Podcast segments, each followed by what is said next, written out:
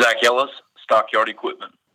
Thank you very much for joining the program here today. A few news items I wanted to go over with you, Mr. Zach Ellis. You're out there all over the Permian and even into Oklahoma, Tulsa, if you will, and Oklahoma, knowing different areas, what's going on, boots on the ground. So let's talk a little bit about this Endeavor news story I saw. They got some activity going in the Permian. Saw on CNN where they're trying to fact check Donald Trump about the expanding oil and gas market and and they're you know they're more negativity towards the oil and gas market but my thing is there's 96% of our, our daily lives is reliant on petroleum products. So for the next foreseeable future, there's going to be pockets of positivity. So uh, let's talk a little bit about some of those areas where, where we're finding some some different, um, I guess, news items to note. But uh, how are you doing today, Zach? I'm doing fantastic, Jason. How are you? Hey, not too bad. Not too bad. What's going on down in the Permian with the Endeavor? You know, I just came back from the Permian. I was down there uh, last Monday through Friday, and obviously President Trump visited on Wednesday, so that wasn't a very lucrative day to make sales calls. But the people that I did talk to, a lot of them do have um, an upbeat personality and uh, for the foreseeable future as far as oil and gas is concerned.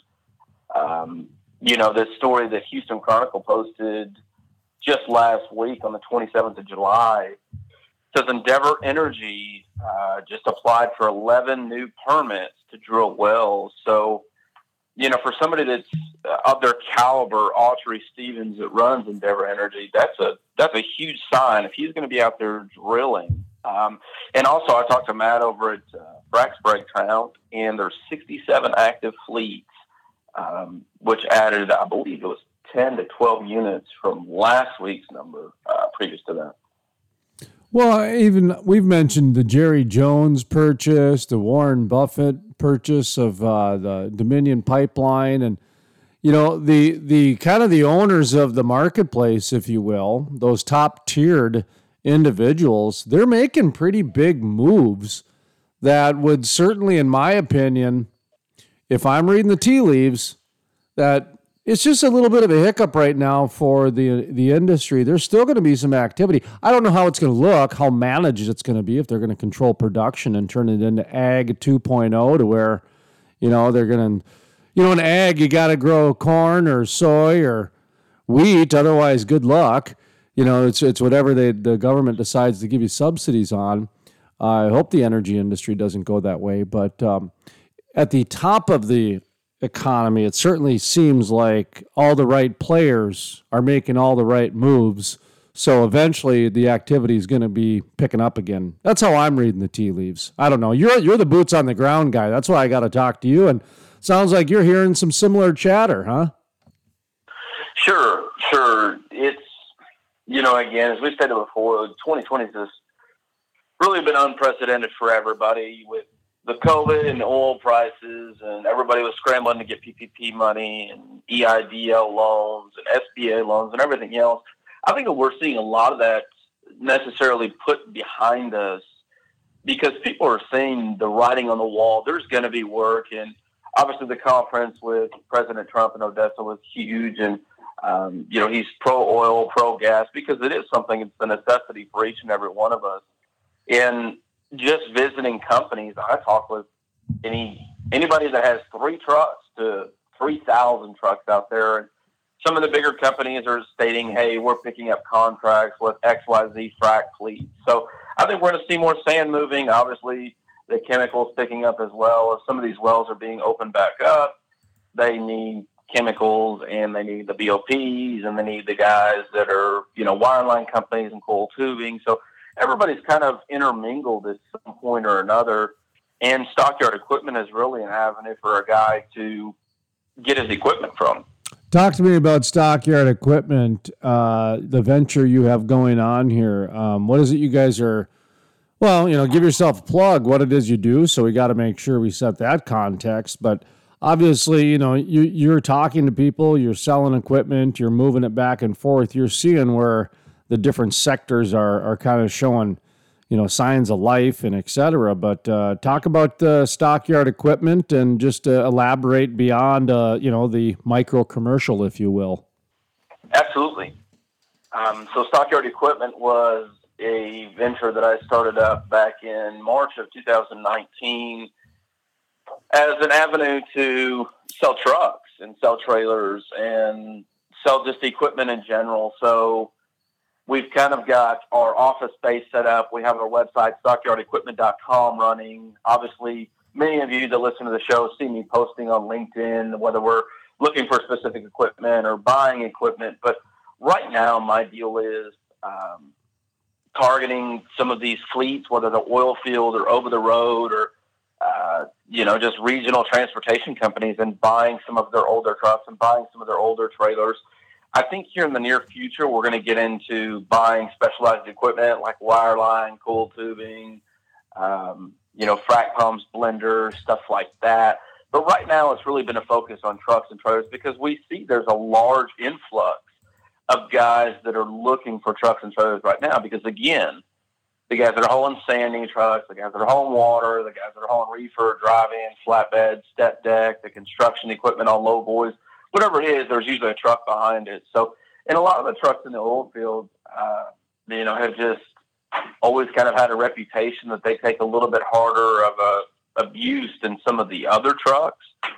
So sometimes it works out for a guy who says, "Hey, look, I've got these trucks I need to get rid of, and I need to buy new trucks," or "Hey, I need to buy a set of, um, you know, maybe late model trucks." And that's really an avenue where we help a guy out. We have got a couple lenders on board that can both work with single owner operators all the way up to a AAA fleet that runs 500 plus trucks. So we have an avenue there. Um, and Stockyard Equipment is solely my venture, and uh, this is kind of my baby. This is this is what we look to grow.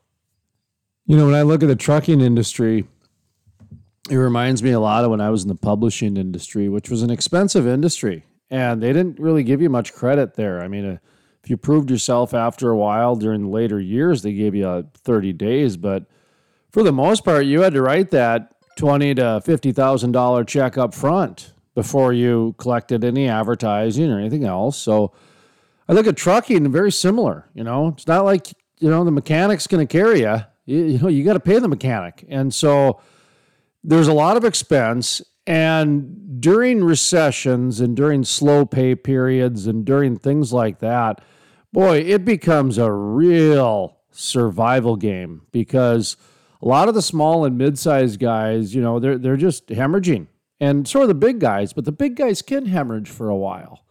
So it's it's really interesting trucking right now because it's the trucking ain't going away anytime soon. That's for sure. I mean, we it's it's a you know people say it's the backbone of the economy. I think the railroad's the backbone of the economy, and trucking is the arteries.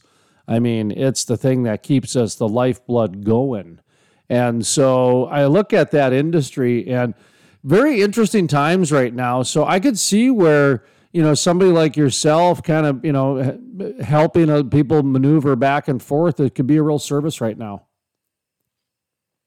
For sure, for sure. There's so, you know, so many people in this industry is, is, as a whole, whether you're oil and gas related or whether it's transportation or whether it's warehousing or whatever you do, but a truck is involved at some point, whether you're going to the Walmart and going to get your groceries, there was a truck there, or whether it's the water coming to go downhole at the well site, a truck was involved. Whether, you know, you got freight sitting in a warehouse, a truck was involved. So I guess the end all be all is so many people look to get into trucking because it can be a very lucrative lifestyle and a very lucrative company, but there is, like you're saying, there's a lot of risk. There's a lot of involvement as far as financial uh, well-being, and I think really what I aim to do is is help a guy in furthering his business. You know, in my past life, I worked for a finance company, and that was something that we really relied on was helping a customer because we want to take a consultant approach to his business and show him, hey,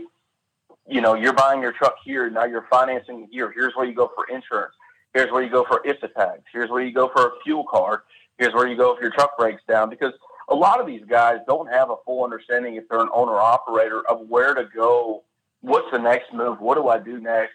and I know how that feels. I started my equipment, uh, my equipment company here, kind of from the ground up, and luckily I had a few mentors that showed me what to do. But it can be incredibly challenging and incredibly expensive if you really don't know what you're doing and what the next step is. And that's really what I want to help somebody with is is being that next step and being um, a liaison to go around that roadblock and keep moving forward. Well, walk us through that next step then as we kind of conclude here. If somebody who's listening wants to know what the next step is, you know, contact you and just kind of walk us through what somebody would expect if they're going to, you know, do do that with the equipment. Sure. So obviously our inventory is listed at stockyardequipment.com. We carry day cab trucks, sleeper trucks, trailers, pretty much anything that you're looking for. If you don't see something on the website, feel free to give me a call on my cell phone, reach out on LinkedIn or even my emails on the website. But kind of a quick snapshot. If, if you're an owner operator, you're thinking about becoming an owner operator, again, trucking is considered a risky business, but we do work with quite a few lenders that will do an owner operator deal. Usually they're going to ask for a minimum of 10% down. They're going to want you in a truck that's at least five years or newer. And um, they're going to do some sort of term from 36 to 48 months. You can do it in your personal name, or if you want to go out and get an LLC, that works perfectly as well. Um, from that point, you'll put your money down. They'll set up your term. We'll go over your terms, interest rate, everything else. Make sure the truck's ready for you. And I've also got a few referrals I can send for insurance that'll help you through the process of getting your tags and license plate and everything else. But check us out at stockyardequipment.com or give me a call. My cell phone is 682-248-5252. We're also buying trucks. We're buying big groups of trucks, anywhere from 20 to 150 trucks, whether they're day cabs or sleeper trucks.